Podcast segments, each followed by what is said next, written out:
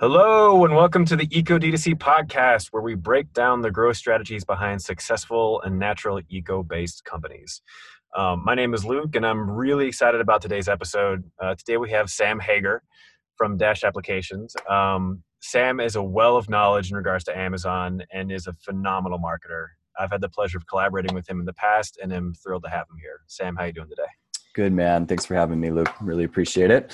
Uh, I mentioned this is my first time doing a podcast, so I'll be uh, learning along the way. But I really appreciate you having me. Excellent. I'm so happy you're here. Um, so, before business, can you tell us something interesting about you that most people don't know? That's a little on the spot. Uh, yes, I think um, I. So I grew up in North Dakota mm-hmm. and uh, immediately moved to New York City uh, pretty shortly after graduating college. Mm-hmm. And the apartment building I lived in had more people than the hometown I grew up in.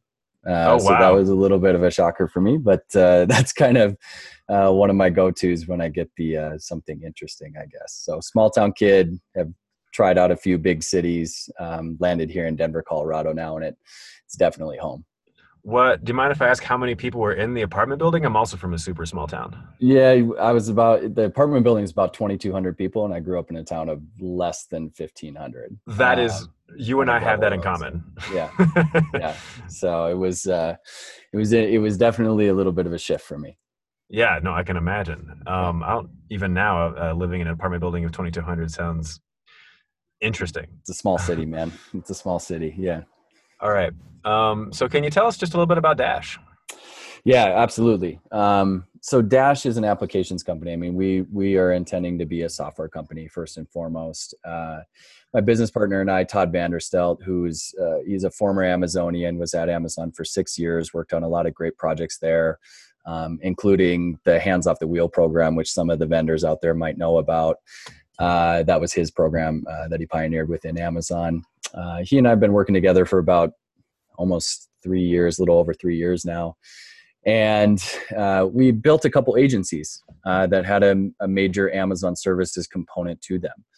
And along the way, we always knew that software was going to be a, an important part of what we did because there's just, you know, there's hurdles for scale and efficiency in agencies that, you know, really just kind of thwart growth. And we really wanted to attack those problems uh, after having experienced them firsthand. And so, uh, our half of the business of Dash applications, we have some other partners that are working on other software applications, but we're focusing mm-hmm. on Amazon specifically.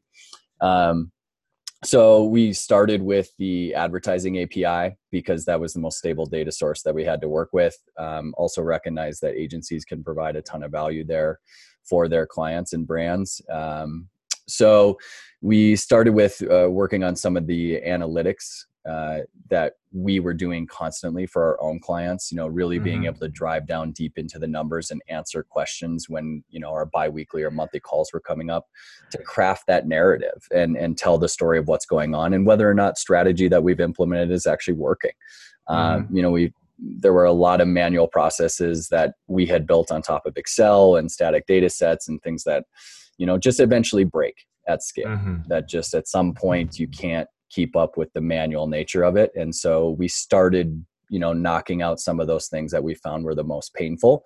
And that's kind of how dash applications was born is just to solve all the pain and anguish that we had kind of experienced on the service side of things mm-hmm. now as an amazon consultant myself i can speak to um, how how much of a lifesaver it can be especially for large accounts to have software that really just streamlines the process and uh, both on the just the the part of just doing your job and implementing a lot of these things and also explaining it in a concise way to the client is is is crucial yeah yeah it, it, you know it's just it's one of those things at some point you just have to uh, you have to look for things that are going to help you uh, scale and mm-hmm. and we just looked out in the market and we didn't really have those things at our disposal you know we weren't necessarily developers ourselves nor data scientists and so we had to leverage some developers uh, to help us get it off the ground but we had a pretty clear vision of what we needed to to make it work and so that was mm-hmm. um, you know that's where we started um, so with that with dash you talk a lot about diving into data analytics and drivers of change can you describe what some of those major drivers are to those who are unfamiliar with the platform Yeah, and we're looking to scale on the platform. Yeah, not to get too far into the weeds, but the the basic application is like, like look, when you have numbers and you're in an agency or a brand and you're looking and you're trying to say like, hey, okay, happened this month versus last month, uh, mm. and we ourselves trying to look across all of our campaigns, our ad groups, our keywords, and looking at it and saying, okay, what actually drove that change? Mm. Um, and and and so we're looking at metrics like spend and sales and ACOS, but also down into conversion rates, CPC, CTR, things like that.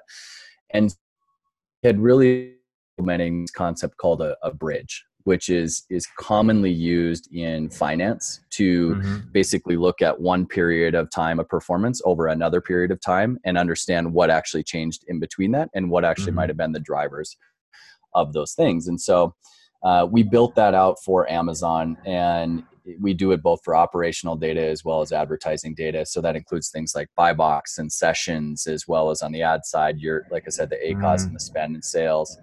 And the idea there is that when you are walking into a meeting with your clients or you're walking into a meeting with your stakeholders at your brand, they're going to ask questions and mm-hmm. you want to have the answers to the questions. Okay, so our conversion rate dipped by 5%. Why?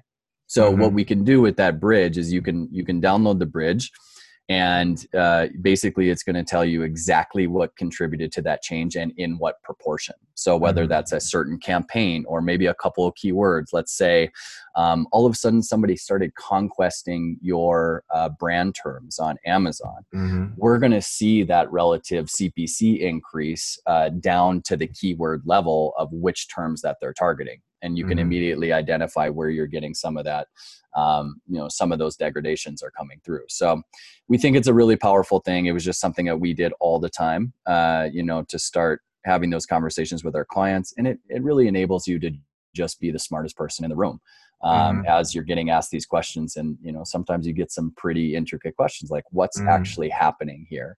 Um, and we wanted to have those answers at hand. And so that's that's where the bridge development came from excellent um, so there's a lot that we could get into regarding Amazon. Today, specifically, I would like to dive into how the marketplace is changing and how this affects marketing strategy for brands both large and small. And so you and I have discussed various angles um, of this particular issue, but just for just to just to take a step back and you know for for everybody listening, how how in your eyes is the marketplace changing and evolving? Because it's not the same place it was uh, three and four years ago. Yeah, you know, and everybody's going to have a different perspective of this depending on when they came on to Amazon, uh, for what intention, and you know, and what angle they're coming at it from. But you know, from our standpoint, relatively speaking, I think the days of arbitrage and finding a niche that just hasn't been exploited yet, um, and being able to white label a product from China and slap on a sticker and a brand and, and throw it on Amazon and be successful, I think I think those days are pretty much over. Mm-hmm. Um, mainly because those niches have already been exploited or found. Um, you know the the speed to manufacture for folks is really really quick with the Alibaba Expresses of the world, and so um, you know, I think the way to compete now and in the way that the marketplace has changed is that it's going to reward those folks that have a coordinated strategy. Um, mm-hmm. and, and, you know, for those that got in early and built reviews, uh, that's a competitive advantage that probably isn't going to be overcome. For those that are now mm-hmm. entering the marketplace and are trying to succeed, maybe it's a small brand against a big one, which we've talked about a little bit.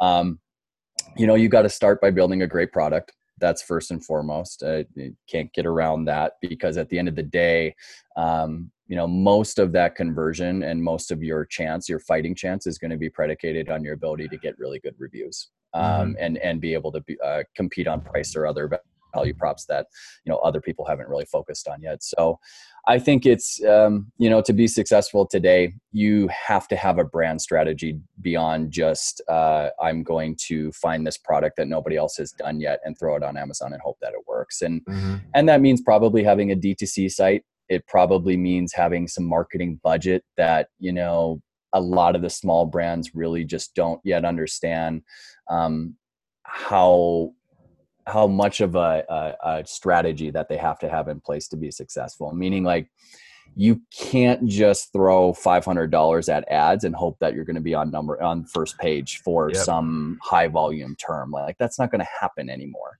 Um, and so you have to be able, be able to uh, last you know through the initial stages of um, you know your your inventory turns and maybe not happening as fast as you thought where you don't have as enough enough cash flow to play um, with some of the marketing things you want to do you really got to plan for those things and you got to understand where your break even points are at um, as you start to accelerate and and really just it's really about having some cash flow to play with so that you can actually um, go make some progress and some momentum and understand whether or not you have something worth pursuing mm-hmm. right so assuming we're discussing a brand that has um, that has a good product what because you know this marketing budget question comes up a lot. What would you say is would you say that if that there's a minimum pay to play when it comes to amazon ads? Or and if so what yeah. this does depend on category but what if you were starting a brand on amazon what is the minimum that you'd want to have to throw at it hundred thousand dollars. No, I mean as much as you'll give me. Um, no, I, I, would love a ton of money. I think what it really comes down to, Luke, and like you said, number one, context is important. Is really important here. That the category is going to matter. So mm-hmm. when you look at the category and you look at the first page of Amazon, and and you you're trying to figure out well how much are my competitors doing in relative sales volume mm-hmm. some tools out there that will actually tell you that um, there's some chrome extensions and things like that that you you can dig into those numbers a little bit at least directionally to understand mm-hmm. because the two things you really need to understand there are number one how much volume are they doing on a unit basis because mm. if you can't get close to that if you're if you're not even close yet um, you got a long ways to go and you got to figure out how to get there because the the rankings are going to be highly predicated on unit volumes on a day to day and then moving average basis and then your mm-hmm. conversion rates and and your reviews so um, if you're not converting at a high rate if you're not you know if your volume isn't uh, isn't at least in the ballpark of the first page um, you're probably not going to stick there for a while so when you when you talk about marketing budgets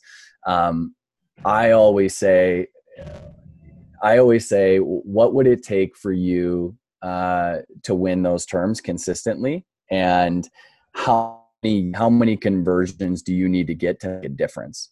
So here, a practical example would be, uh, let's say you've got a thousand dollars, mm-hmm. and it's about a dollar a click. So you can get a hundred clicks, or sorry, you can get a thousand clicks at a dollar a click, um, and you're going to convert ten percent of the time. So you can get a hundred orders does a 100 orders move the needle for a given keyword search term if it does that's enough that's enough uh, budget but mm-hmm. at the end of the day what I, th- I think what a lot of folks make the mistake of is that they say okay i have a thousand dollars to spend and i'm going to spend that thousand dollars across the 10 or 20 products that i have in my catalog mm-hmm. the problem with that is that you are you are spreading yourself so thinly mm-hmm. that you're not having any relative or, or any uh, you're not really having any kind of significant impact on the unit volumes relative to your competitors. So if you're only mm-hmm. getting onesie twosie conversions across all of your products and your ads, it may look really good,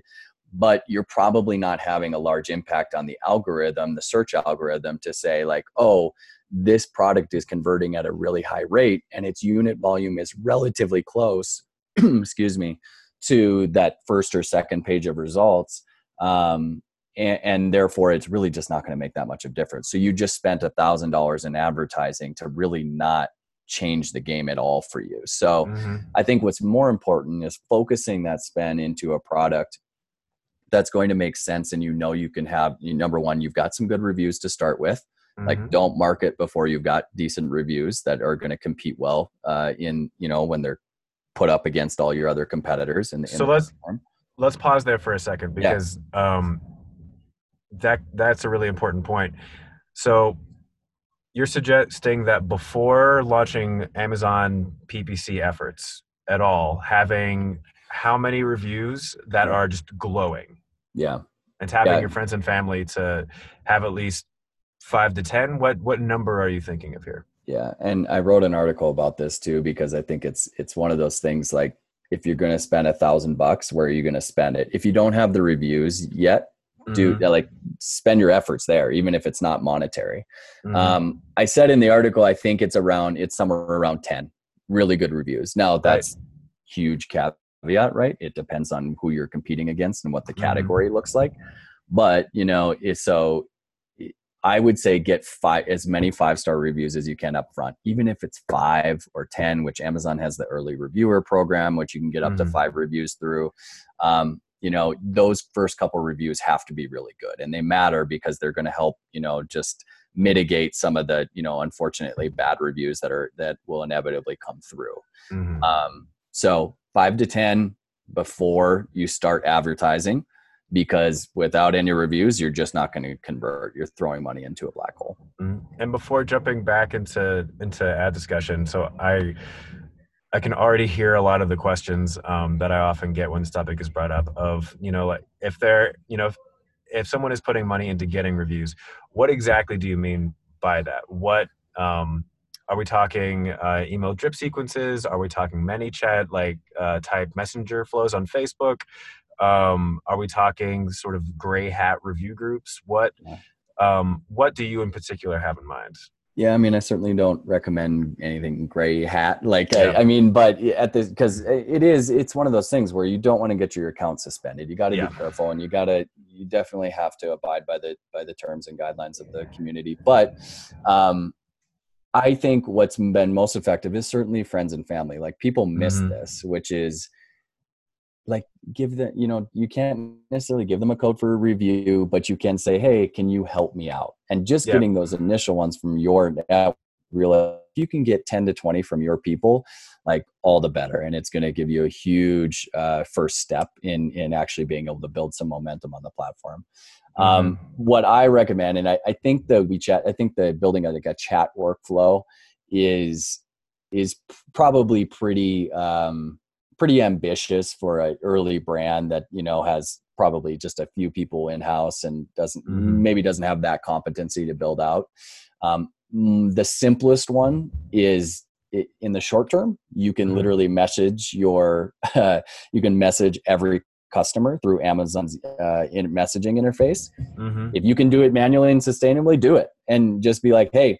What do you think of our product? We would love if you left a review and let us know what you thought Mm-hmm. Um, those kinds of follow-ups will go through an email and um, you know once you are getting to some scale i mean you can certainly implement a third mar- or third party uh, email tool uh, actually one of the tools that we've worked with before it's one of our partners of dash is called FeedbackWhiz and mm-hmm. i just saw in their product release that came out that they now allow you to send specific emails to first time purchasers uh, versus like second, third, fourth, fifth time purchasers. Oh, that's a nice caveat. Which to, is to a yes, huge, yeah. uh, huge. That is a that is a massive benefit because. Mm-hmm. When you know they're a first time customer, you can talk to them in a way that makes sense for your brand, and you can you can nurture that customer mm-hmm. um, to make to, to just win somebody that is going to be loyal to your brand for a long, long time, and is going to actually make all of this effort worth it. Mm. So, um, yeah, definitely email drip campaigns. I think is the best way to go about it early on, and, and mm. talk to your customers. Mm-hmm. I mean, they are going to give you so much good information, and and they do a lot of that through feedback and reviews. And the brands that I've seen do it really well are the ones that jump on any kind of customer service uh, complaints immediately. Mm-hmm. Like, just do not let those hang talk to every single customer that you can early on. If you do nothing else, do two things. Number one, keep your inventory in stock because you can you can you cannot win Amazon yeah. without that. Um, and number two, talk to your customers. Do mm-hmm. not allow some issue that even maybe Amazon created through fulfilling mm-hmm. improperly um, to fester and and turn into a bad review because that that is a really hard thing to get over in the early stages. Yep. Um, just to clarify a couple of things uh, for for listeners, because we're moving through um, quite a few things pretty quickly here. So when when uh, what Sam is talking about in um, in reference to messaging your customers on Amazon directly through Amazon system, you can do that through Seller Central, and you do want to be very careful not to directly incentivize them. Um, to uh, um, to leave those reviews. Like it is, it is entirely okay to say, and you can. This is very easily Googled. Um, you can say like, "Hey, we would love your feedback." What you cannot say is like, "Hey, we will give you a discount" or anything of that nature. Right. Um, but reaching out to customers highly recommended. Just be just be very careful about how um, about how you word it because if you word it in the wrong way and Amazon catches it, they will flag and potentially suspend your account. Um, so I just wanted to make sure to to make that clear. And um, the email sequence campaigns that we are referring to uh, refer to uh, a lot of people use Feedback Genius or AMZ Mailer or any number of other services. And basically, uh, this is an automated email sequence that goes out to um, customers who who are purchasing your product on Amazon. Um, I personally have not worked with one that uh, that Sam just mentioned. FeedbackWhiz, you said. Correct. Yep. And I've got a promo code for folks if they'd like it. It's um, you get 30 days free, I think, when you sign up. Mm-hmm. And then I've got a code um, that I can that we can share in the notes. I think maybe afterward that uh, is 50% off your first month. So excellent. You can at least try it out. Try it out and see if you get any traction from it. What do you think about um, how a lot of and we will wrap this around to ads here uh, here in a little bit. But what do you think about um, all the companies that are that are canceling their email drip sequences because they're seeing so many customers opt out of receiving emails from sellers at all? Because that's a fairly high number of people these days. Make it valuable. You know, I mean, when you're talking to your customers, don't spam them. Like, mm-hmm. it, make it make it worth their while to open it. I mean, you know, know let them know that you're there to help if they have any issues with their order. Um, maybe even surprise them with a gift, you know, a, you know, something like a sampler or a, a percentage off, not not for a review, um, mm. but you know, just you you guys have inboxes. Like i have five different email addresses that i monitor right? And so the things that i open are the things that are valuable to me. And and that seems yeah it it's really like it's a little bit of a cop out to say that. But i mean if you were the act act as though you were the customer what would you want to see from this brand that you had never interacted before if they are in fact already opted out and you didn't have much to do with that um, mm-hmm. it's it's just part of the game man I, I don't really know how to get around that truthfully and and it's um, but people don't generally opt i mean and they can't technically opt out of order related info so mm-hmm. um, you know if it's order related and and i don't know the specifics around how they determine what's order related versus you know what are like marketing emails mm-hmm. but um, you know certainly something to look into. I mean you have you have to be able to communicate really important information to your clients or your customers so um, it's just part of the game unfortunately. What size companies do you see using ManyChat flow successfully? Because i certainly hear a lot of news about this from um, from Amazon, you know, seller communities that are especially focused around sort of like hacking the channel and mm-hmm. things like this, and um, the the open rates of receiving uh, messen- messages through Messenger are way higher than email, and there's no opt out. But um, and this might be news for some people listening. Um, Amazon is changing, uh, might be changing soon. They've announced they're going to change, but they haven't changed yeah. it yet. There was a date that passed, but they uh, the way that we access information on Amazon to be able to even do follow up with customers on Facebook Messenger might be altered in some really dramatic ways. Yeah. Um, in the relatively near future. Um, so depending on what time you're listening to this, it might be relevant, it might not be, or it yeah. might just be very changed, um, which is the nature of Amazon uh, at this moment in time. But what what is a scenario in which you would recommend using that tool if you recommend using that tool? So I haven't used that one in particular, but I know people are doing it in a, in a couple different ways. Um, mm it it's not technical. I mean, oh yeah, this is a really this is a tough gray area. Mm-hmm. Um, I think there's a lot of companies trying to figure out how to leverage the audience data in Amazon, including mm-hmm. your orders, you, literally your customer list coming out of the orders reports um, that you can both download in Amazon as well as uh, comes through the MWS API. But mm-hmm. uh, this is one where I don't know enough about it to say yay or nay like okay. should or should not. I think because of what we saw happen in Germany, uh, that's what I've heard is that it, it stemmed in Germany from uh, uh, Germany actually has what we heard was that they were suing Amazon because of the use of that uh, private data, and that's what kind of sparked this uh, maybe pullback on showing the first name, last name, and and mm-hmm. address of the or of the customers in those FBA orders, mm-hmm. which you still have to use that information one way or the other because there's a bunch of fulfillment things that have to happen, especially if you're merchant fulfilling. So. Um, I think there's still going to be some potential to do that. I think that Amazon is probably just going to have to come out and say, like, yes, you can do this. No, you can't. They know it's happening. There's no doubt mm-hmm. that they know it's happening. They just can't track it. Um, mm-hmm.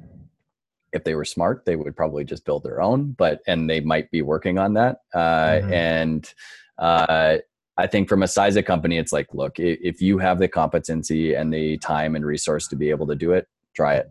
Mm-hmm. Um, you didn't hear that from me because I don't actually know uh, how that aligns with the terms of service with Amazon. But um, I know that there's a few companies that have built uh, solutions around this very thing, including the one you you mentioned. Mm-hmm. Um, give it a shot. It's certainly a good way to talk to your customers. I just I don't know enough about it to give you uh, good advice one way or the other. Sorry. That's that's totally fair. Yeah. Um, so just to wrap this background of the process that we were going through, um, and correct me uh, if and when you know I miss something here, but you know for for brands that are you know measuring the channel, trying to get onto the uh, trying to get onto the platform, um, you recommend in this order first measuring your space, seeing what unit velocity you would have to really have in order to compete for the keywords that are important in your category.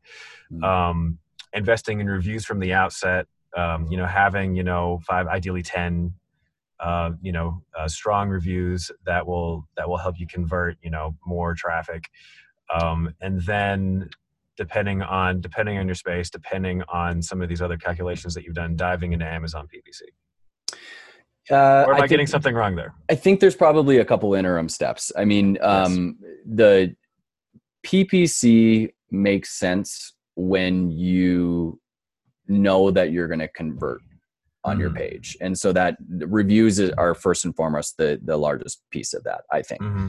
um, because good great reviews can overcome a whole lot of other sins including like poor content and mm-hmm. you know maybe premium pricing for a non-premium product like great reviews can overcome a ton of things and actually can lead to a whole lot thicker margins for your for your brand mm-hmm. um, can't under, understate the importance of that it's like the one thing on Amazon that can't be taken away from you.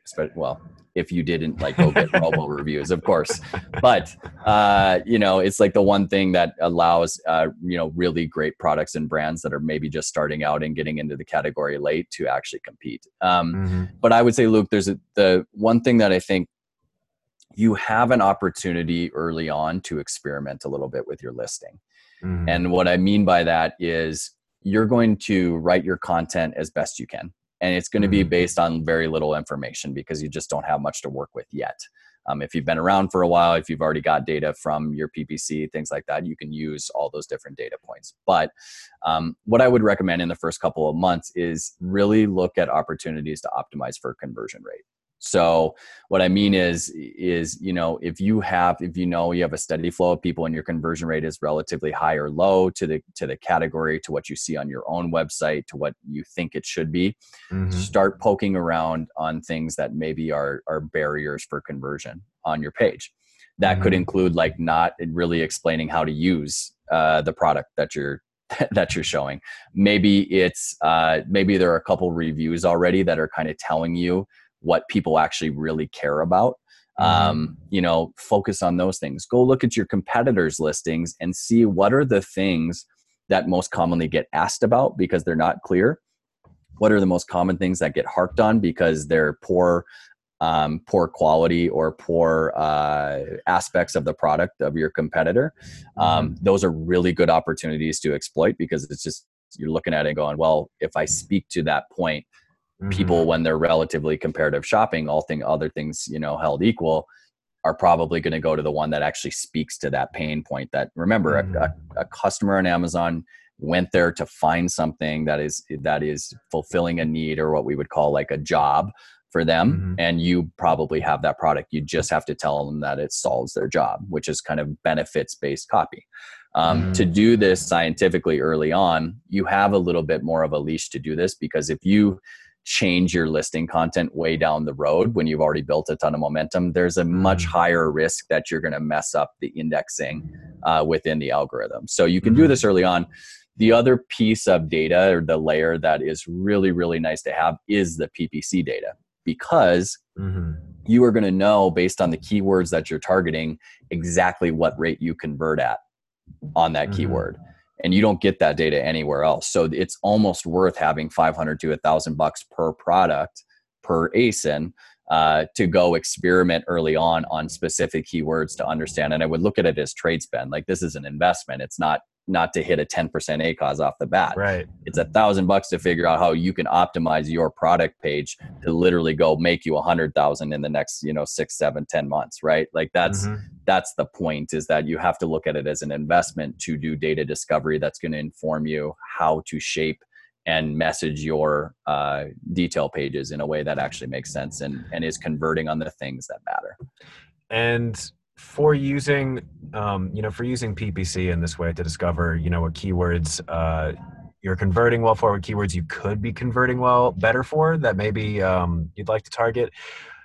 Uh, how obviously you know in the beginning there's when you're looking at competitor reviews and you're mining competitor listings for data and you can pull some tricks with some tools out there to see what keywords are likely converting for things like this um, you know that can be done right at the outset when you're optimizing a listing. But as time goes on, you know, how is there a general benchmark that you have for like, oh, like now is good to do a review to see, you know, like what keywords we might be we might want to, you know, display more prominently in the listing.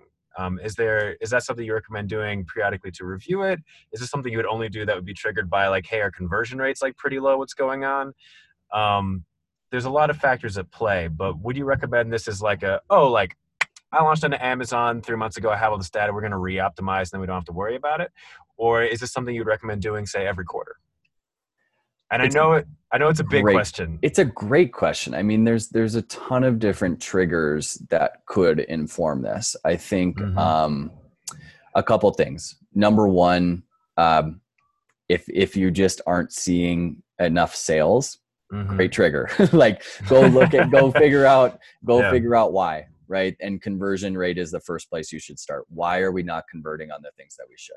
Mm-hmm. Um, the other triggers are when you are running your ads, whoever is running your ads mm-hmm. should kind of have that running list of keywords that maybe aren't performing as well as you as they should be or relative mm-hmm. to the mm-hmm. rest of your set and you're saying like look we're we're getting served on this or maybe we're not even getting served on this yet because we haven't had enough conversions for the ad server to say like oh, this makes sense for that keyword. Because if you don't have those conversions or you're not making those keywords or metadata clear in your listing, um, mm-hmm. you won't get served for it in the first place. So there actually might be some hidden keywords that you're like, why am I not showing up for this? Mm-hmm. Um, so a really good way to do that, and I guess this I'm kind of making this up on the fly, but in, when you do your initial listing, you should have a list of maybe five to 15 uh, what we'd call your head terms, the keywords that you think are most important. And basically, those are the ones that are going to be the most commonly searched, have the highest mm. volume of visitors, uh, customers on them, as well as those that um, are most core to your category um, mm. and are defining of your product. So um, those will generally cover the vast, you know, the 80 to 90% of search terms or search phrases, what people are actually searching into Amazon to find your products. Mm-hmm. These are the terms that are going to cover that. So when you have that list, I would do a periodic review, maybe once every other month, maybe every mm-hmm. three months, so to, to the quarter basis, and check to see what your conversion rates against those terms are. And what you're going to also do is it's not just conversion rates, it's probably also like, am I getting served on this term? Mm-hmm. A little hard to know how much volume is out there to, to actually understand, like, well, what's my impression share? Like, Amazon doesn't give you any of that info right now. You can kind of get into it from some other tools. Mm-hmm. But um, if you look at it and you go, man, that should be a much higher, a more highly searched term, or we should be getting served on that. That's a good trigger to say, like, oh, on the terms that really matter for my product, mm-hmm. uh, these are the ones that are not working very well. Another um, piece of data that's pretty important is to look at where you're ranking on those terms. Yeah. So you have the five terms that matter most to you. Monitor this, and there are tools out there that do keyword tracking. mm-hmm. that will allow you to actually see like over time am i improving my organic ranking because at the end of the day that's what it's all about on mm-hmm. amazon mm-hmm. is are you visible for the things that really matter for your product when mm-hmm. people are searching those keywords into the search bar um, if you are not showing up in the first couple pages that's a, probably a really good indicator that you need to go optimize for that and start mm-hmm. boosting volume on that keyword specifically um, which can be done in a couple different ways so long-winded way to say i think it's you know relative to where you started are you improving you know mm-hmm. um, and as you're growing volume and you're getting more and more new customers there sometimes conversion rates are going to drop because relatively like you're growing a huge audience that is maybe a little less qualified and doesn't know about your brand yet. So there's a little there's some ways to cut through that noise and it and it really comes back to the ad data. So compare it against those terms that are really important um, mm-hmm. periodically and say like is this is are we performing how we expected to perform? Right. And so there's a couple there's a couple things that come to mind um, some things that i know from that i know sellers are going to run into. Um, one uh, measuring what your conversion rate is uh, you know and having how would how would you personally set the bar for knowing whether or not your conversion rate is low or high because this is something that sellers really struggle with to know like how they're how they're comparing what it should be Amazon has a con, uh, has conversion rates that are famously higher than other platforms, mm-hmm. but within your own category, it varies widely. Yes. Um, widely between categories. Sorry, I misspoke there. Um, so you know we can look up generalities um, between categories depending on you know where we are. Um, would you recommend simply you know using some of these uh, you know Chrome extension tools that you talked about, where you can do some very you know some pretty granular analysis of how much vol- like uh, what your competitors estimated revenue is mm-hmm. how many units are moving is that the benchmark that you would measure against of the products that are the most similar to yours on amazon or is there another tool that you would recommend using to know what your target conversion rate is yeah i mean that's a good place to start with your mm-hmm. competitor mm-hmm. data to just say like are we even in the ballpark right now of you know the the units that we should be at because if you're showing up for impressions and on those really key terms and you're not converting you're probably not going to be close on a unit volume standpoint mm-hmm. i mean mm-hmm. you're you're likely not going to be able to back into conversion rates for them um, mm-hmm. unfortunately so i i mean it's all going to be based kind of on your own benchmark so you got a couple different places of, of information for that number one your own website so what's your conversion rate on your own website probably going to be quite a bit lower than Amazon. Mm-hmm. You know, I would expect Amazon to be a at least a three to five x, um, you know, on conversion rate relative to your website. Um, you might have some Google search ad data to, to tell you uh, what the conversion rates are. Um, and then I think more importantly is just relative to yourself. So mm-hmm. at this phase, when you first launched, what was your conversion rate? Okay mm-hmm. is that relatively improving and like i said in the operations data if you are growing a ton of sessions month over month your conversion rates are naturally going to drop simply yeah. because you just have a ton more new eyeballs on the listing that are learning about your brand so the the the better way to do that is to use the ppc data and just mm-hmm. say okay for these keywords that i've been targeting for the last 3 months am i getting better on these conversion rates or not and there's obviously you know some fluctuations within that and there's some some caveats to be had. But um, those are you know if you really want to get scientific about it that's where i would benchmark the conversion rates and say are we getting better or worse? And i mean this is an interesting thing to get into because especially when you're talking about ppc and especially when you're talking about um, head terms the when we're talking with brands about what keywords they should be paying attention to you mentioned you know like the five to ten like you identified as like most important mm. um i feel like and please correct me or please jump in if you disagree but there's there's a very big difference between identifying these are the long tail keywords or even the head terms um, if we can do it which is difficult um, that we know we're going to convert for consistently because we have enough data in the ppc and we've been running these campaigns for long enough to really know where we're at with them right now, and then we might re-optimize to try to increase uh, to try to increase our ranking for certain long tail keywords, especially. But doing this for head terms, because I can see a lot. I mean, a, a lot of you know listeners, you know, um, hearing this and being like, well, like I know what the head terms are in my category, and they're featured prominently in my listing, and I was doing you know uh, either i can't get you know i'm not getting the conversions for them or i was getting the conversions for them and then all of a sudden like i'm getting blown out of the water by the competition on ad mm-hmm. budget mm-hmm. um, or any number of fluctuations that happen because head terms are finicky yeah um, so how so when you say those five to ten keywords are you talking about long tail specifically and head terms if you can get it or you talk or are you just talking about this in a much broader sense yeah, I'm I'm glad you clarified that too, Luke. This is this is kind of what we talked about the other week, right? And it's mm-hmm. um I'm speaking in generalities because mm-hmm. the, the reality is is that if you are in a really competitive category, you are not going to compete on those head terms right away. And it's probably because your competitors just are number one, a way more established brand mm-hmm. um, that you are just not going to get the, the brand name recognition and that boost of conversion um, on mm-hmm. that sole fact. Um, number two is that you have to look at your re- reviews and price point relative to the competitors that you're getting surfaced against.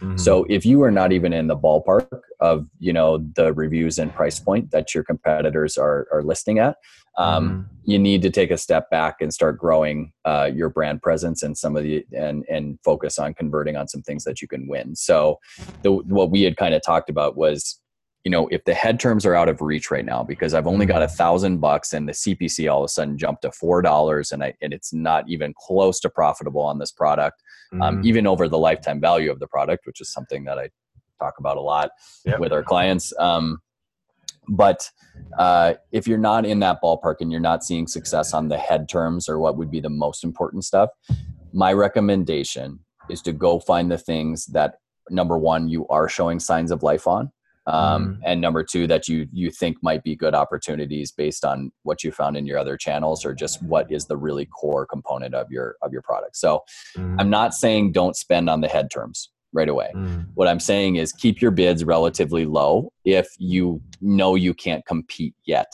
on those yep. terms right then take the majority of your budget and go focus it on the stuff that is working so far and mm-hmm. dominate it so right. when we talked about the rank tracking, if you can find the five to 10 long tail keywords that are maybe way more specific from a feature standpoint. And, and so let's say, let's say you're in the water bottle category, right?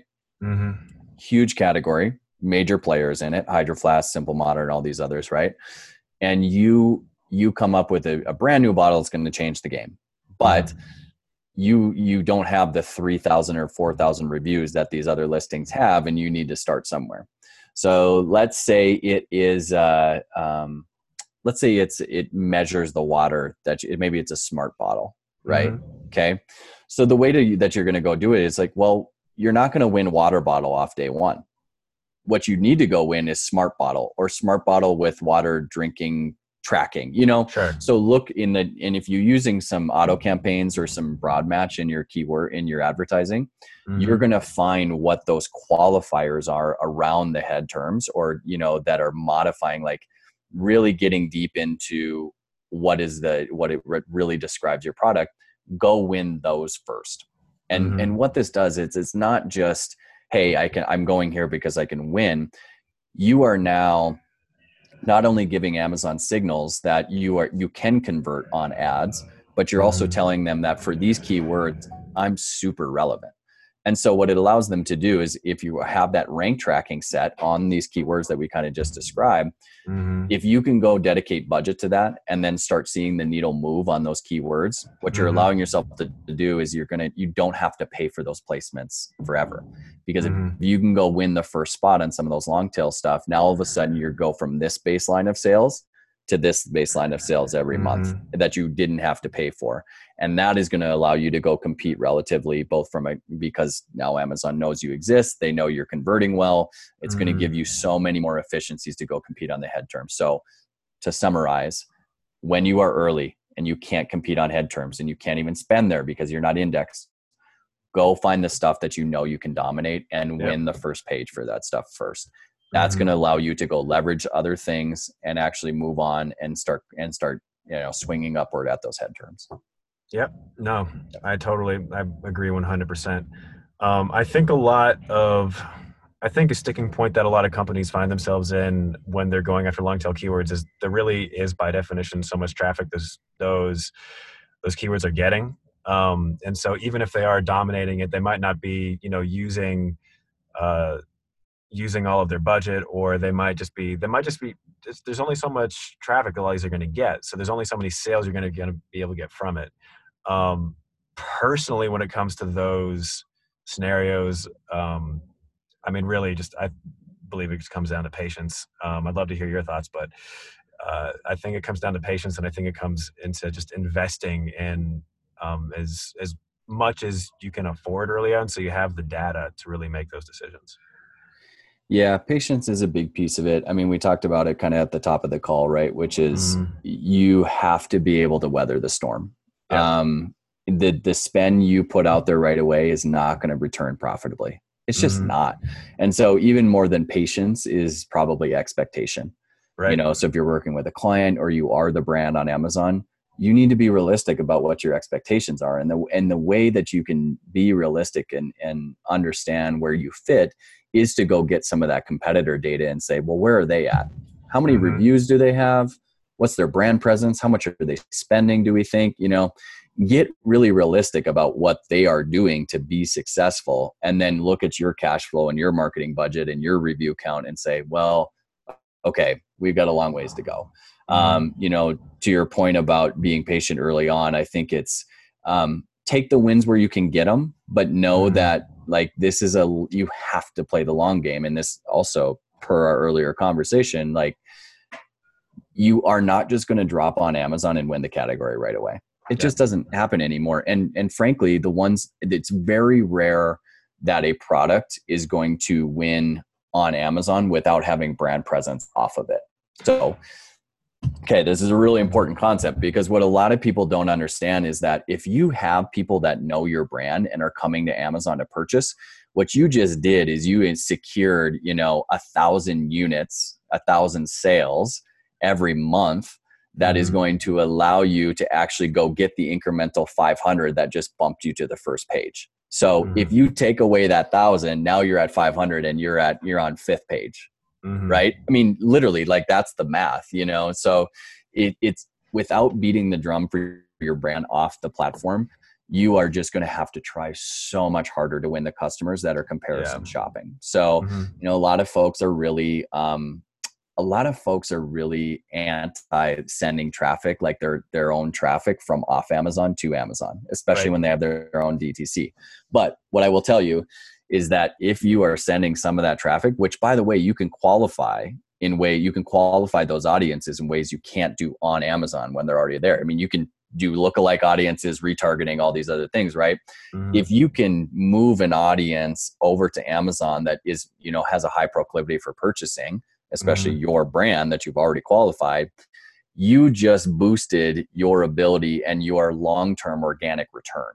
Mm-hmm. on the platform right because mm-hmm. you can count on those customers that you know incrementally month over month that are going to come back to you and purchase again Mm-hmm. And now all of a sudden that, you know, getting to that first page for a really high volume head term doesn't seem so out of reach anymore because you mm-hmm. have customers you can rely on to come back to you consistently. And now right. every new customer that you're winning is adding to your unit volume and informing that algorithm and, and helping you compete. Right. Yeah. And this is something God, this is something I see all the time as well. Um, like a lot of brands, especially startups, uh, you know will be doing things like launching onto amazon before they even have their own website necessarily and they're counting on amazon to you know they've they've heard a lot of the get rich stories or they know you know some of the metrics around is 50% of e-commerce in the us conversion rates are higher et cetera, and they're pinning a lot of hopes and dreams on this one platform and it can be i mean it is a powerful platform but um, it's with how competitive the marketplace has gotten having an omni-channel strategy seems to me to be to be one of the most important it is the most important thing that you can do. It's one of the it's one of the reasons I started this podcast. Right. Right. was to bring different people into the conversation about, you know, what's really working for brands in this space as far as hacking growth. Yeah. And um just to that to speak to that point, are there any particular so with lookalike audiences, um it sounded like you're referring to social. What other platforms do you see working best in conjunction with Amazon? Yeah, I, I mean, so I, I want to say one thing. I mean, I you can launch on Amazon and Amazon only and be successful, but it's really hard and you got to be really lucky. Like really lucky. Like I've seen it happen one time, mm-hmm. once, and it and it that one is a case study in itself, I think. But mm. for most, this and this goes back to your initial budget. Like you have to have enough, and and we talked about this a little bit last week too, Luke, which was. Mm if you're going to do things, do them well. And if you mm-hmm. can't do a lot of things well, do a couple things really well. You know, mm-hmm. like, and, and, so, and that's, you know, that's not groundbreaking advice. It just, but it, why it matters is because if you have a couple channels out there that you're, you're, you're trying to market through, um, if you're spread too thin, they're not going to mm-hmm. have the impact or the, or create the momentum or traction that you can build on yep. you know so focus on one or two channels that you know your customers live at so the, the caveat is that it's go where your customers are at mm-hmm. number one which if you don't got to have a good feel for that yet go do some testing you know mm-hmm. and and invest in that because if you don't have a good feel for that you're never going to be able to get the traction or, or start pouring you know money into channels confidently yep. uh, and you won't have anything to compare against so um, I do think social for Amazon in particular is probably the the best channel. Like mm display is kind of display is like much more down the road when you've got a brand that you're trying to go gain additional awareness for and you got bigger budgets to deal with. mm Search is interesting, but but it's it's it's also more of a one-to-one deal where you're not getting kind of the network effect of your marketing that you maybe could just um, to just yeah. to pause real quick by search you're referring to google google yeah i mean you yep. google search google shopping any of the other you know bing yep. whatever it might be right um it it because that doesn't affect your seo like it you mm-hmm. know you're winning a one-to-one conversion and and so that's okay if you can do that profitably but what i would recommend for brands early on is like and this isn't right for everybody but go go build an audience uh, an organic mm. audience socially you know it, go tell people who you are i think there's a couple firms that are popping up that have micro influencers in droves mm. that um, actually have some really cool like review feedback loops mm. um, that you know are not necessarily incentivized but they have a good passionate following of folks that the product really matters for and mm-hmm. they're speaking to a thousand two thousand five thousand people that are probably going to convert a lot higher than than what some of your other you know other channels would and so mm-hmm. I recommend going there first um, to the micro influencers and and actually if you don't have money to do it go do it manually like for yourself like go figure out how to build a social audience that mm-hmm. is relevant for your brand um, because that is going to actually just feed you for months and years to come Mm. Um, because that network effect of getting more and more followers, you know, sharing your sharing your content and sharing your story and getting the word out about your product, like the the multiplicative effect of that is so much greater. And right. you're going to see that. And actually, Amazon has an attribution program now, which a lot of people don't know about because it just came out of beta. But you can actually tag all of that social media um, to see what kind of halo effect you're having on Amazon. We used to have to do this really janky through their affiliate program and just set up like unique URL redirects and stuff. Mm-hmm. You don't mm-hmm. have to do that anymore. You can actually tag it like you would any other media, any post, anything like that, and see what the relative effect is on Amazon and start measuring and understanding that. And you you can do all of that literally for free. Um, if you want to go pay like social media influencers and micro influencers, if if I'm spending budget, that's probably where I'm starting because you also mm-hmm. get the the you get the huge bonus um, of getting some incremental reviews as well. Mm-hmm. Gotcha. Yeah. So to to wrap this, uh, to sort of bring it together, you know, we've talked about um, you know, getting reviews early on. Uh, we've talked about optimizing. We talked about PPC and optimization and how they affect each other just a little bit. Uh, that alone is something we could probably spend an entire podcast talking about. Definitely. Um, yep. Uh, I want to ask you because I know you do talk about this. I want to um, ask you about lifetime customer value and how to keep customers coming back on a platform that's kind of a black box. Yeah, yeah. This is uh, this is kind of my. It's a little bit of my pulpit um, mm-hmm. because I. I think people miss this a lot. So one of the one of the terms out there in the industry right now, and it has been, is taco which is total average or tacos, total advertising mm-hmm. cost of sales. You know, there's platforms that use this, people use this.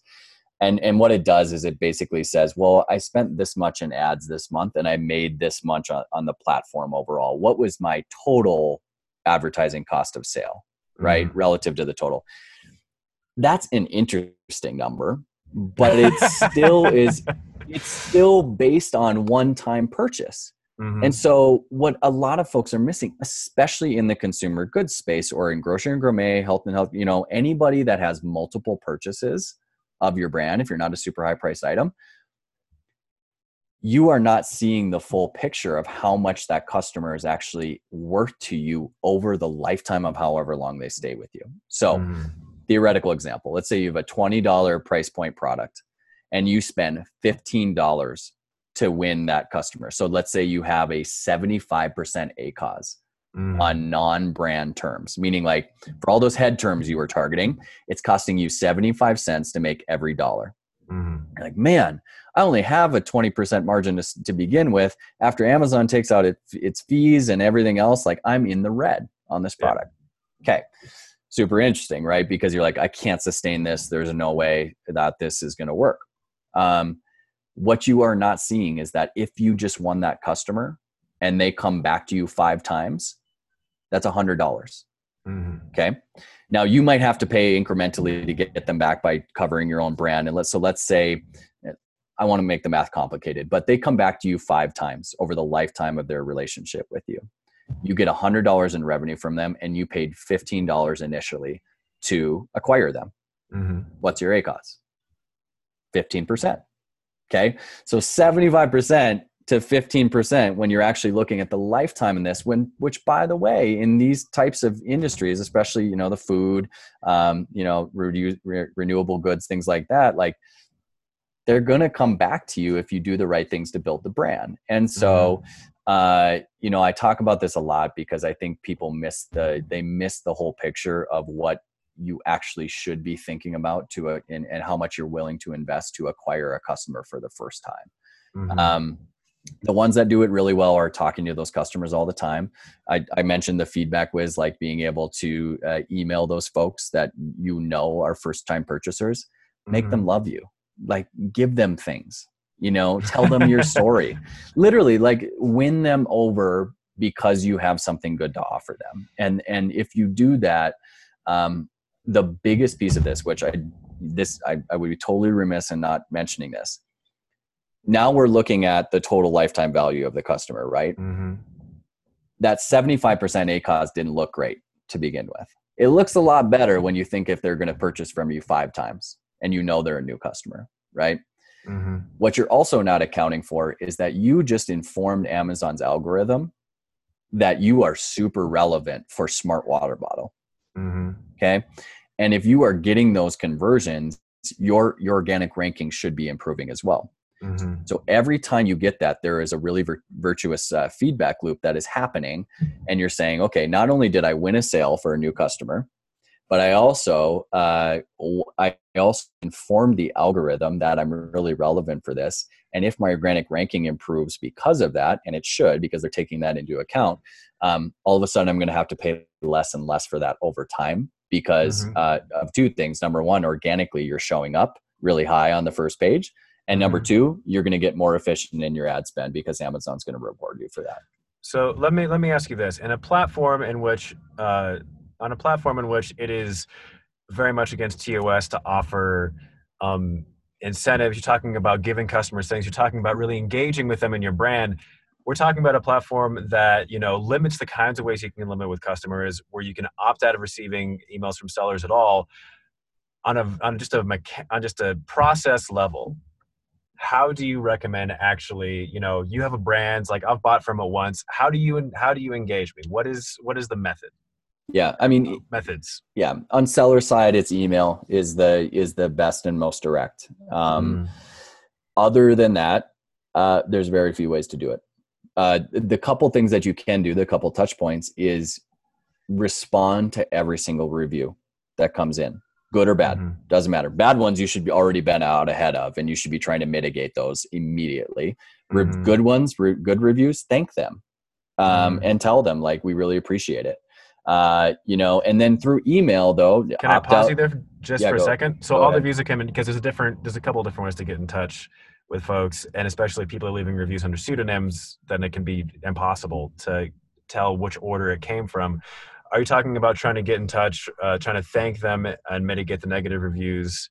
Obviously for negative reviews you want to mitigate this through email as mm-hmm. much as you can but even with the positive reviews are you suggesting finding who they are and messaging them directly in email or talking about simply commenting on the detail page commenting on the detail page to begin with it's really hard to track down those reviews yes. because of your yes. point of the pseudonyms and things like that um, so but but it doesn't matter if you respond to the review they're going to get a notification and they're going to feel like you saw them mm-hmm. which that's all anybody ever wants if they leave a bad review like if they leave a negative review it's because they just wanted to be heard they want mm-hmm. you to they want to know that you heard their feedback and that it matters and if you can tell them that because it does matter uh, you know they will get an indicate they will get a notification that that happened i mean it's just mm.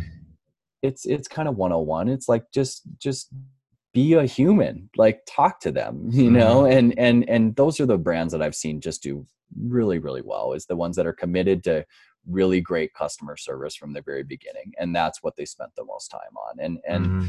and you know uh, email opt-outs aside like if you can get those emails delivered which you know the, a good chunk of them are going to go through um, when i say give them something i don't mean give them something and ask for a review i mean give them something because they're an awesome customer mm-hmm. so if they are if they come back their third time if they purchase three times from you you're like you're a great customer you just made me a hundred dollars and I know that because the average, uh, you know, the average order value in my in in in my catalog, and um, I feel like you deserve something. Like here's mm-hmm. a fifty percent off code for your next purchase, right? Mm-hmm. Like, uh, just just make them happy, like uh, make them love you, and and you're it's going to go a long way. Um, you know, because that word of mouth is something that you can't track, but I've seen a couple brands that have no other presence other than Amazon are now and are now at the, you know, 20, 30, 50,000 impression mark um, mm. for their own brand terms, which is, you know, a huge asset. Mm-hmm. And all just through effective customer engagement, just making, being the brand that customers fall in love with. That's it. Uh, it really is. It, it, it sounds simple. It's a lot of work and it's very manual, but it yeah. is so, so worth it. It's so mm-hmm. worth it. If you do anything like inventory, reviews. Mm-hmm. Yep. All right. I hear you. So, is there anything else that we want to add to um, lifetime value of a customer and how to keep them how to keep them coming back, or uh, for Amazon purposes specifically? Because this could branch into a much wider discussion. But for Amazon specifically, um, responding in every way possible um, on the review side, and then just trying to engage through through email where appropriate. Is there anything else that you recommend doing? Understand what people order you know understand like and this is kind of hard to get to but in the orders data you can pull that data and see like okay if somebody orders this mm-hmm. they commonly order this next or mm-hmm. if they've ordered like you can get really smart about this especially with the triggers that i mentioned with feedback was now like first time purchasers purchasers second time purchasers if you have a good understanding of what that mix is you can start anticipating what they should come back for um, mm-hmm. and, and start rewarding them for that. You can start incentivizing them for that. Um, you know, it, the second that a, a person becomes a second time purchaser from you, you all of a sudden made a heck of a lot more profit than you did mm. the first mm. time. So don't like it's everybody knows that it's way more expensive to acquire a new customer or uh, it's way more expensive to let's see if I can say this right acquire a new customer than keep a, a returning one right mm-hmm.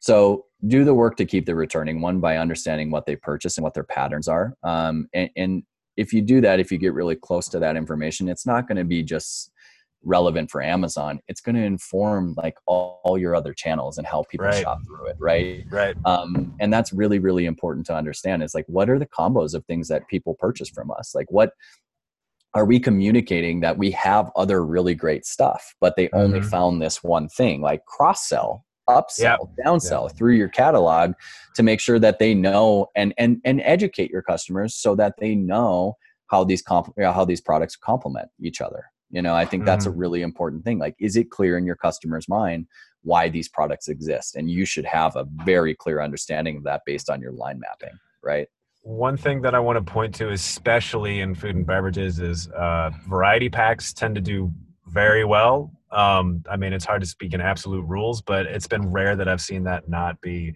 Mhm. uh, not be effective. Uh, people really like uh, online specifically, and grocery. This actually and like physical grocery stores, this can actually be very different. But online, especially, people like to Mhm. try different things, especially for a deal. Um, Right. One of the ways that I've uh, one of the one of the things that I've implemented with um, uh, with a lot of clients and other um, and just uh, advice that I've given to some brands who are trying to you know really develop uh, develop um, their their brand presence and get customers to actually order multiple things in your catalog is to have a you can experiment with things like having a, a semi-permanent um, discount for buy one get x percent off of something. And that's something that's like you set that up and that's not manual to keep going. You just have a begin date and an end date and you can measure whether or not people are actually using it. Right. um, and you can see what percentages are actually working for you um, and it all depends on your margins and all these other things but Mhm. um, there's uh, brand building on Amazon. Pat, once we're past all of the all of the optimizations, um, a lot of it can be very, in my experience, it's a lot of it can be very time consuming, and there's some like backbends that you kind of have to do in order to in order to try to make that happen. Um, maybe just a soundbite to add to that, Luke, too, because I Mhm. think you hit on it. But uh, for folks that listen in, I mean, if you are cash poor, if you if you're tight on cash at the time, use your inventory as a marketing tool. So one thing we haven't mentioned at all are the giveaways and promos, right? right. You already purchased the inventory, Mhm. right? And and there are I don't want to get too far into this because this is like a whole nother you know uh, lever to pull. But Mhm. y- you mentioned it is like, look, if you set up these coupons and these promotions, like I think what we're talking about is not only understanding how people purchase through your Mhm. catalog and what they purchase in combination, it's also understanding their customer life cycle. It's Right. like, you know, as they mature and as they as they understand your brand and they kind of navigate through it, start to kind of just get a feel like you can do this through your orders analysis to kind of understand like what sh- what what are they going to consistently purchase next? Like as they're getting you know maybe tired of my brand what can i bring to them that's new? Um, you know and you can start building those workflows into your point about like okay if i know that they always buy the lemon lime 20 count you know? And Mhm. it's like okay well from there um, maybe if i get them to try passion fruit for the first time uh, that's actually going to be a win because they're going to come back for that one instead. And you know that is it kind of full circle on your variety pack comment is just simply when people first land on a brand they don't want to pay a ton to try it. And they want to get a Mm. good idea for how they want to get a good idea for for what is all available. The variety pack is an awesome entry point into the brand. Now once you get them to buy the variety pack what you have to optimize for is what should they buy next Mhm. you know and if you understand that about your second time purchasers like if you look at their second order and usually it's you know this flavor in this count at this time that's a trigger right Mhm. 30 days after they typically trigger this flavor in this serving size throw them a 10% discount and if Mhm. you can get them in as a second time customer you know your ltv just changed uh, incrementally or and actually probably pretty significantly Yep. No, this is I'm, I I love all this. This is at this is the kind of as the as this marketplace is heated up. Um, this is the, exactly the kind of granular work that a lot like I don't see a lot of marketers or a lot of agencies going to this length.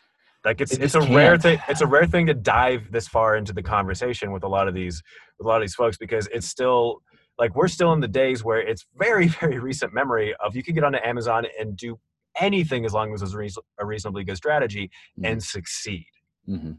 and now and now we've gotten to a point where you know in particular as we've mentioned uh, a couple of times you know for small brands who are just trying to like figure out like what how to thread the needle to success um diving farther and farther into the metrics is and and doing a lot of these extra um a lot of these extra measures really does pay off because you're going to talk to a lot of people who are going to have you know some very like you know simple strategies that have worked mm-hmm. that have worked. But it's we're entering into a a, a, point where even if you're a brand that is established, like you have to start thinking a lot more about these numbers mm-hmm. than you had to in the past. Yeah. It comes back to the omni channel as well, which is mm-hmm. like have a coordinated strategy, like know where Amazon fits. If it's this island thing that nobody understands and it just kind of operates on its own, um, it's not going to be nearly as successful, and and neither will your brand right mm-hmm. because you know you're also winning new customers for your brand that now know about it that you can leverage in some different ways right mm-hmm. but I, I, think it's just it, it kind of comes back to the comment of like choose a couple things and do them really well yep. you don't have to do it all but you kind of there is there are some kind of sequence of events we talked about them a little bit you know about getting some things your house in order to start with mm-hmm. um but it's I, I think what's more important is like what a lot of people do is they're like, well, I set that up and then I forgot about it for six months. Mm-hmm. And and and what you really have to do is like even if you're focusing on one thing, maybe it's a couponing workflow or something like that, just continue iterating on it. You know, just mm-hmm. continue to make it better as you gather more data and you understand more things, both through your orders data as well as your advertising data, um, to just make it a little bit smarter and make it a little bit better. I think that's, um, I think a lot of folks just kind of let it be for too long. And mm-hmm. part of this too, Luke, is is you and I both know this really well. Is like, look, the the agency dynamic with a brand is mm-hmm. that you can't do it all. There's yeah. just no way to do it. And so the the brands have a little bit higher burden to mm-hmm. kind of mm-hmm. figure out how to handle these things internally and develop this competency, but then they're also going to rely on agencies to fulfill on a couple other things. And I could talk kind of ad nauseum about this, but yeah, um, you know, it's it's just that the alignment is not perfect yet, and in, even agencies and brands alike, they do not yet fully understand um, how Amazon is different. You know, mm-hmm. so Amazon is much more like your D2C site than it is like uh, your Google advertising. You mm-hmm. know, and, and I say that because your operations greatly affect your ability to grow and market. Yeah. And so if you don't have those things right, everything else you do is going to be, you know, kind of hamstrung. Um, mm-hmm. And it's mm-hmm. not going to be nearly as effective as it would be otherwise. And so you kind of got to grow in stages. You got to do the fundamental things first. You got to then start leveling up to some of the other programs that are available. And then you got to get then you got to start getting analytical about uh, you know how you're approaching the platform and, and really mm-hmm. get intimate with you know how your customers perceive your product right no, I totally. Yeah, I yeah, I, I, hear you. I hear you loud and clear. Um, so I'm just looking over a couple of other uh, questions that I have you uh, uh, while I have you here. Um, so for for brands that you know maybe they're they're doing some of the number crunching and they realize that oh like you know we don't really have the budget to um, to you know compete with a lot of these uh, with a lot of the competitors you know right off the bat um, or maybe they don't even have a budget to get into ppc at all right right now. Would you still advise getting on amazon? No. Really? Not at all? Look i mean this you show me the numbers right i mean 1st mm-hmm. but if you don't know where your break even point is on amazon mm-hmm. don't start you better build that model first right? Mm-hmm. Because if you are investing in inventory and a whole lot of other things and you're cash strapped and you need to sell 3000 units before you're even close, like you need to be really realistic about how long it's going to take you to sell those 3000 units and whether or not you can carry the, you know, the capital burden, right? Mm-hmm. Like whether that's interest or otherwise. Um, you know, because there's a lot of brands that have had kind of the kiss of death because they didn't have enough cash flow to get to the next inventory turn and certainly didn't have any money to market or you know build momentum on amazon now th- mm-hmm. that's kind of an extreme and i don't want to sound like an alarmist in any way shape or form mm-hmm. all i'm saying is that i think the perception the general perception is that amazon you know is set it up and you'll get sales and mm-hmm. and, and we just oh yeah know, no that's not what i was getting at no no no i yeah. mean but i think that i think that's a pretty prevalent perception out there and, and i mean it's and it the, the reality is though is that you have to be strategic about and you just have to be realistic about what you want it to be if that's mm-hmm. all it is to you if it is just like i'm going to have some inventory there that i can cover i'm to or I'll, I'll, I'll merchant fulfill it for now like i'll fulfill mm-hmm. it myself that's okay just know what you're like just be realistic about your goals like and mm. actually getting started i mean it, even if you don't have a marketing budget so i'll kind of i'll take back my strong statement to begin with um, but it's simply like don't incur the fees of Amazon fulfillment, which you need to probably be prime, which is a whole nother discussion. Mm. But um, figure out which products are actually have the margin available for you to uh, make any kind of money on Amazon. Um, yeah. So let me let me uh, let me uh, describe. Uh, let me run this by you, and by all means, feel free to disagree. Uh, but even even for small startups that don't necessarily have uh, that don't have you know they you know maybe they're uh, they're getting their manufacturing sort of like uh, certain aspects of of that their operations you know squared away. There's a lot of reasons why people might not be ready to you know invest the sheer amount of money that you need to invest in ppc over time to really see that return. I have i have still recommended and it always depends on the circumstance but there's a lot of different reasons that i've recommended having a, uh, a store on amazon anyways and it's been for the following reasons um, and it always depends on where you are as a brand and what you're ready for mm-hmm. but um, just to have a presence on amazon is relatively low um, if you have a store on amazon then it keeps resellers from eating your lunch because even if you're a relatively small brand someone can get on there misrepresent your brand and then you can collect bad reviews just because a product was described incorrectly and that can be a really that can be a long and annoying at minimum. Problem to fix.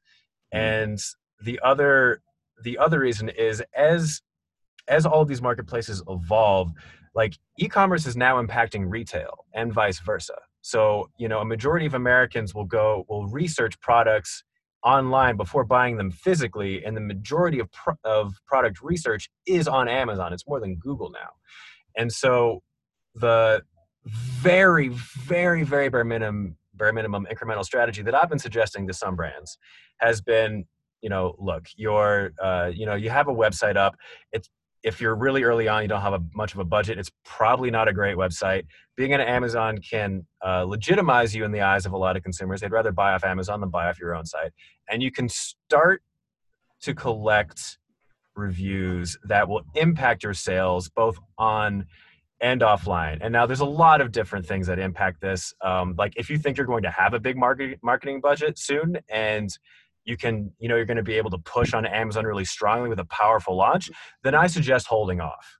But if we're talking about a company that does not necessarily have investment on the horizon, that is trying, that is going to need to incrementally build, period, no matter what they do, then often I will suggest like, hey, like there is a way that you can use this tool, that you can use this platform in a more minimal sense, that will help. Yes. You, um, is this something that you agree with, or would you wildly disagree for various reasons? Please feel free to do either. No, uh, the no, you're spot on, Luke. Like everything grit. Um, when Sorry, you can you say me, that again? I think that the connection, the connection. Uh, I, I said, I said, I said you were right. Just so you know. uh, no, but uh, that that's the gist. Um, no, mm-hmm. the when when you asked me the initial question, like, would right. you advise startup brands to get on the platform? Mm-hmm. I think I come out strong on that because for two reasons. Number mm-hmm. one is because the small brands just think just they often don't realize like the task that they have ahead of them. Right. So if they have somebody help guide them, like that's helpful.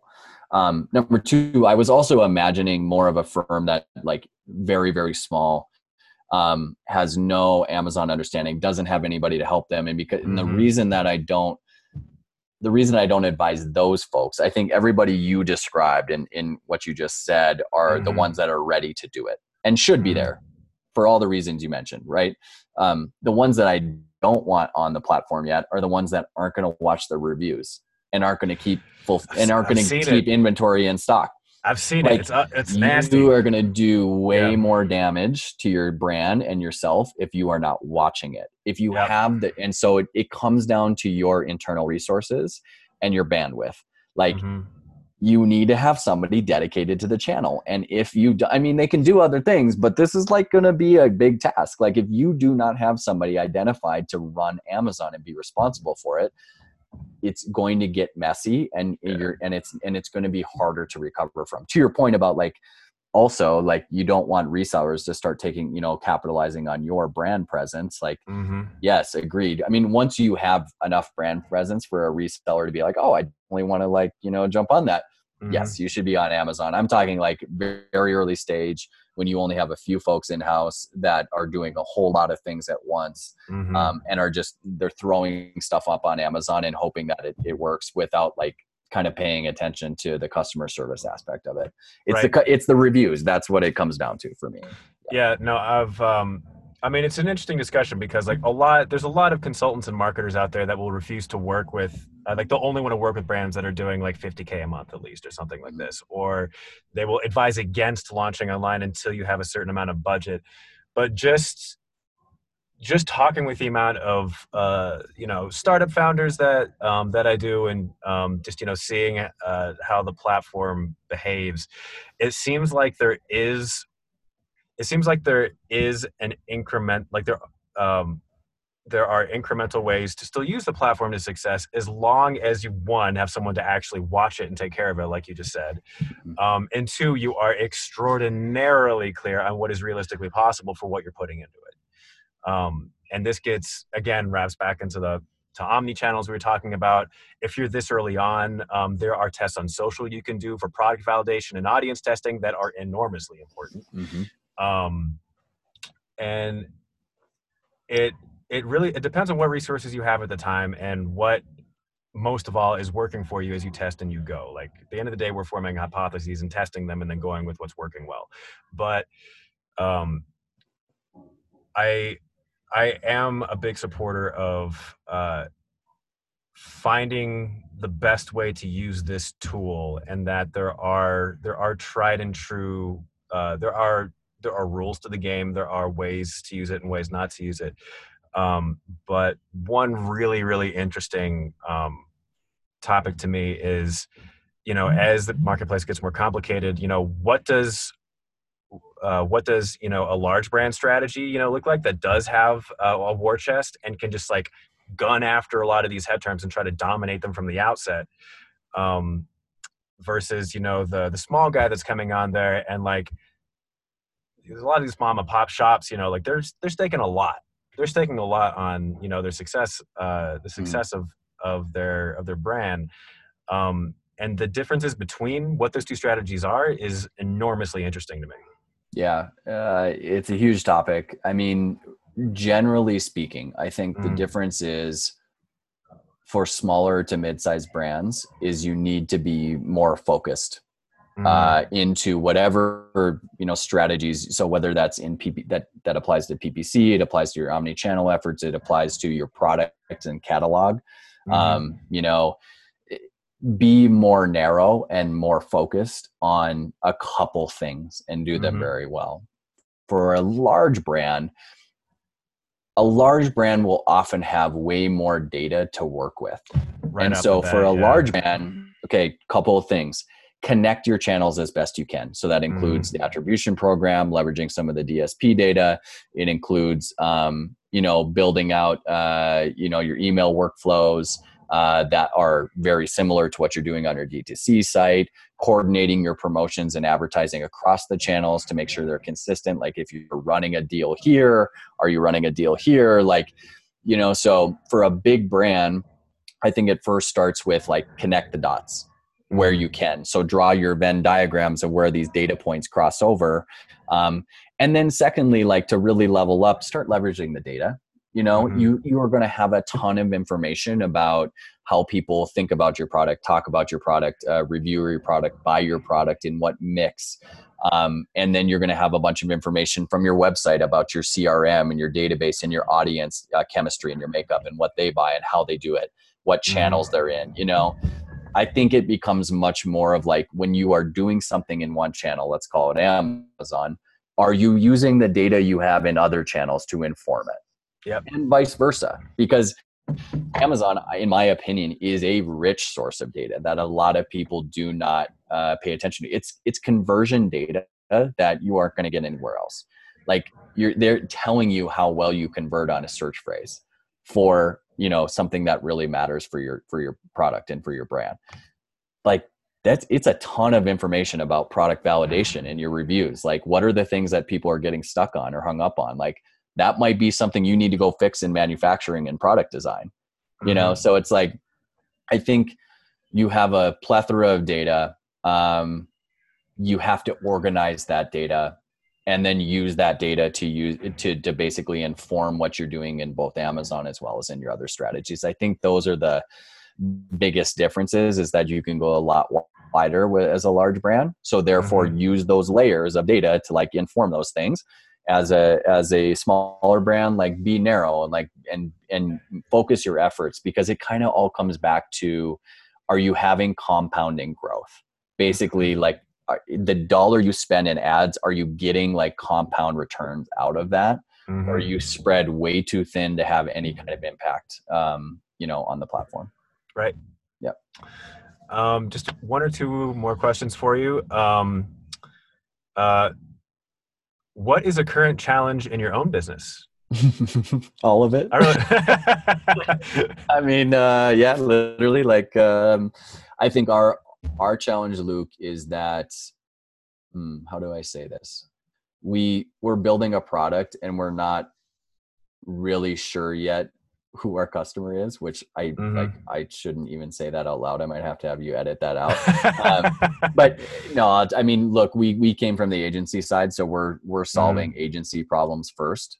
Um, but we also had a lot of time to to delve into these problems, and so we're still kind of trying to figure out where we can provide the most value for folks. And and so it's um, we're caught a little bit in between you know people just needing a bid automation tool mm-hmm. and the analytics layer that we've built that really helps you level up your game to the you know to the next stage mm-hmm. um, and conversations that are much more informed like people just aren't there yet you know mm-hmm. so we we have to kind of we have to reform our thoughts a little bit and meet the market where it's at and um, you know, I think we're doing that in, in some of the changes that we have coming out in our platform, but it's, we're very early, you know, we're still just mm-hmm. trying to mm-hmm. talk to people and listen to people. And um, I think it's just gathering the right people in the room to understand like what direction we need to go.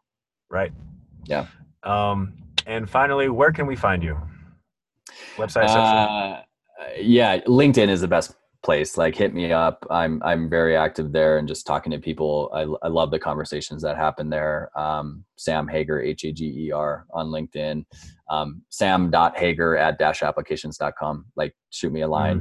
Mm. and we're and you know we do training and consulting as well. So i mean if there if you have questions throw them my way. I mean i'm happy mm-hmm. to i'm happy to help. Like I, I try to help everybody that i can. Um, you know because i think i also just think there's a responsibility to put good information out there.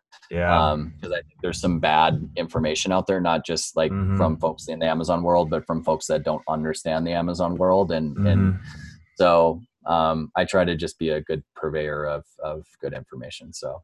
Mm-hmm. All yeah. right. Um, well, thank you so much uh, yeah. for your time here. Um, this is a ton of fun. Uh, super happy to have you on. And uh, yeah, uh, and until next time. Uh, absolutely, Luke. Thanks for having me, and uh, you know, best of luck with all the brands. Thank you. Yeah, you too. Sure, man. Take, Take care. care.